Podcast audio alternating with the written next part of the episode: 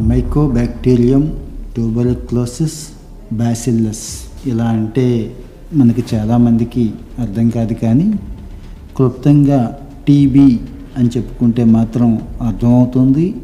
వెంటనే చాలా భయం కూడా కలుగుతుంది. గత దశాబ్దాలుగా దశాబ్దాలే కాదండి శతాబ్దాలుగా మానవాళిని పట్టి పీడిస్తున్న అత్యంత భయంకరమైన వ్యాధి ఏదైనా ఉంది అంటే ఖచ్చితంగా ఈ టీబీ మాత్రమే. పద్దెనిమిది వందల ఎనభై రెండు మార్చి ఇరవై నాలుగున రాబర్ట్ కోచ్ అనే శాస్త్రవేత్త మొట్టమొదటిసారిగా ఈ టీబీ బ్యాక్టీరియాని కనిపెట్టాడు ప్రయోగశాలలో. ఆ రోజు నుంచి కూడా మార్చి ఇరవై నాలుగుని వరల్డ్ టీబీ డేగా జరుపుకుంటున్నాం. మరి ఈ టీబీ ఎంత ప్రమాదకరంగా ఉందో రోజు ఖచ్చితంగా అందరం తెలుసుకోవాలి. ఒక్క రెండు వేల పంతొమ్మిదో సంవత్సరంలోనే పది కోట్ల మందికి పైగా ఈ టీబీ వల్ల ఇబ్బంది పడ్డారు. ఇందులో కోటి నలభై లక్షల మంది చనిపోయారు. నాలుగు లక్షల అరవై ఐదు వేల మంది పాపం ఇప్పటికీ కూడా మంచాన పడి ఉన్నారు. అంటే అర్థం చేసుకోవాలి. ఇది ఎంత ప్రమాదకారో. ఇప్పుడున్న కరోనాతో పోల్చుకుంటే వెయ్యి రెట్లు ప్రమాదకారని చెప్పుకోవాలి ఈ టీబీని. అనేక రకాలైన యాంటీబయాటిక్లు ఇతర పవర్ఫుల్ మెడిసిన్స్ వచ్చినా కూడా కొన్ని లక్షల మందిని ప్రతి సంవత్సరం కోల్పోతున్నాం.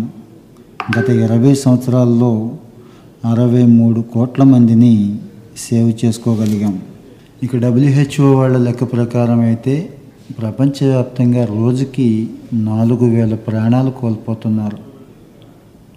ఇరవై ఎనిమిది వేల మంది టీబీ బారిన పడుతున్నారు. అలా అని ఇది అరికట్టలేనిది దీనికి విరుగుడే లేదని చెప్పుకోవటానికి లేదు. ఇది ప్రివెంటబుల్ అంటే కొన్ని చిన్న చిన్న జాగ్రత్తలు తీసుకున్నా కూడా టీబీకి దూరంగా ఉండొచ్చు వచ్చిన వాళ్ళకి నయము చేయవచ్చు. చాలా చిత్రమైన విషయం ఏంటంటే కరోనాకి ఏదైతే జాగ్రత్తలు తీసుకుంటున్నామో అవే జాగ్రత్తలు టీబీకి కూడా తీసుకోవాలి. కానీ కరోనా చాలా పాపులర్ అయింది మనందరికీ చాలా భయాన్ని కలిగించి భయపెట్టి మరీ జాగ్రత్తలు తీసుకునేలా చేసింది. కానీ అదే టీబీ విషయంలో మాత్రం దశాబ్దాల కాలంగా అన్ని సమాజాలు నిర్లక్ష్యం చేస్తూ వచ్చాయి. కేవలం మనిషి తుమ్మినప్పుడో దగ్గినప్పుడో అతను తిని తాగిన వస్తువులు ద్వారా వేరే మనిషికి వ్యాప్తి చెందే గుణం ఇదే టీబీకి ఉంది మరి ఈ కరోనా కాలంలో మనం తీసుకున్న జాగ్రత్తల వల్ల ప్రచం ప్రపంచవ్యాప్తంగా ట్రెండ్ చూస్తే సగానికి సగం పైన టీబీ వ్యాప్తి తగ్గిపోయింది. టీబీ కేసులు కూడా డ్రాస్టిక్గా తగ్గిపోయినాయి. మరి హయ్యెస్ట్ రిస్క్ ఉన్న దేశాలు ప్రపంచంలో ఇప్పటికి కూడా ఏవయ్యా అంటే మనం ఏం ఆలోచించుకోకర్లేదు. మన భారతదేశమే. మనకున్న జనసాంద్రత మన వాతావరణం మన ప్రజలకున్న దరిద్రపు అలవాట్లు ఈ టీబీ వేగవంతంగా వ్యాప్తి చెందుతుందానికి కారణమవుతుంది. పంతొమ్మిదవ శతాబ్దంలో అయితే ఉన్న జనాభాలో ప్రతి ఏడుగురిలో ఒకడు చనిపోయాడు ఈ టీబీ వల్ల. ఈ టీబీ నుంచి కాచుకోవడానికి జాగ్రత్త పడడానికి శాంక్టోరియంలు అంటే ఇప్పుడు మనం ఐసోలేషన్లు క్వారంటైన్లు అని ఎలా అనుకుంటున్నామో ఆ రకమైన పద్ధతులు మెయింటైన్ చేస్తూ సాధారణ ప్రజలకి ఈ రోగస్తుల్ని దూరంగా ఉంచేవాళ్ళు. మనిషిలోని రోగ నిరోధకత శక్తిని చంపేసి ఆ తర్వాత మనిషిని చంపేయటం ఈ టీబీకి ఉన్న లక్షణం. అలాగని ఈ టీబీ లొంగదా అంటే అదేమీ లేదు. తేలికగా టీబీ తగ్గించుకోవడానికి చాలా మంచి మందులు ఉన్నాయి ఈ రోజున.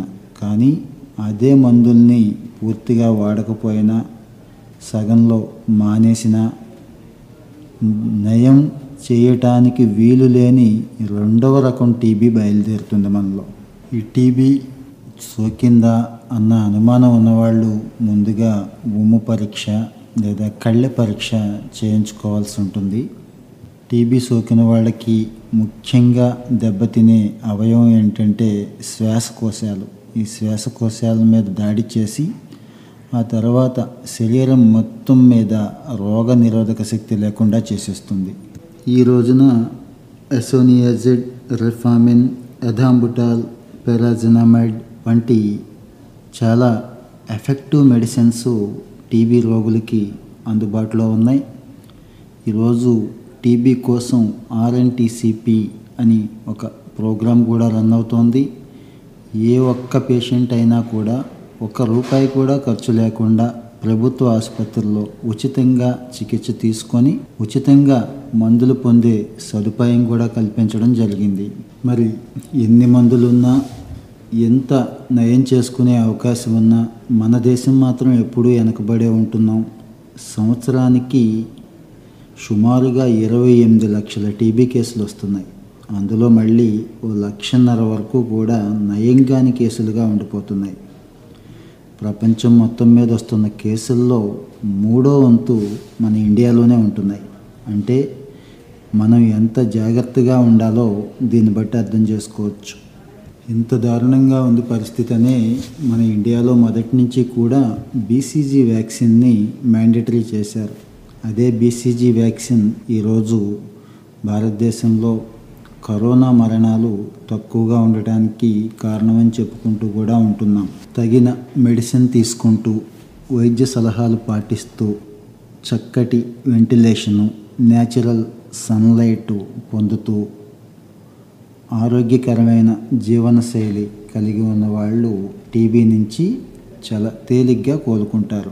అలాగే టీబీ ఉన్నవాళ్ళు సమాజం పట్ల బాధ్యతతో అత్యంత జాగ్రత్తగా ఉండాలి. బయటికి ఎక్కడికి తిరగకుండా ఉండటం వెళ్ళటం తప్పనిసరి అయినప్పుడు ఖచ్చితంగా మాస్క్ పెట్టుకోవటం బహిరంగంగా తుమ్మటం ఉమ్మటం లాంటివి చేయకుండా ఉండటం ద్వారా దేశాన్ని చుట్టూ ఉన్న సమాజాన్ని కూడా కాపాడుకోవచ్చు.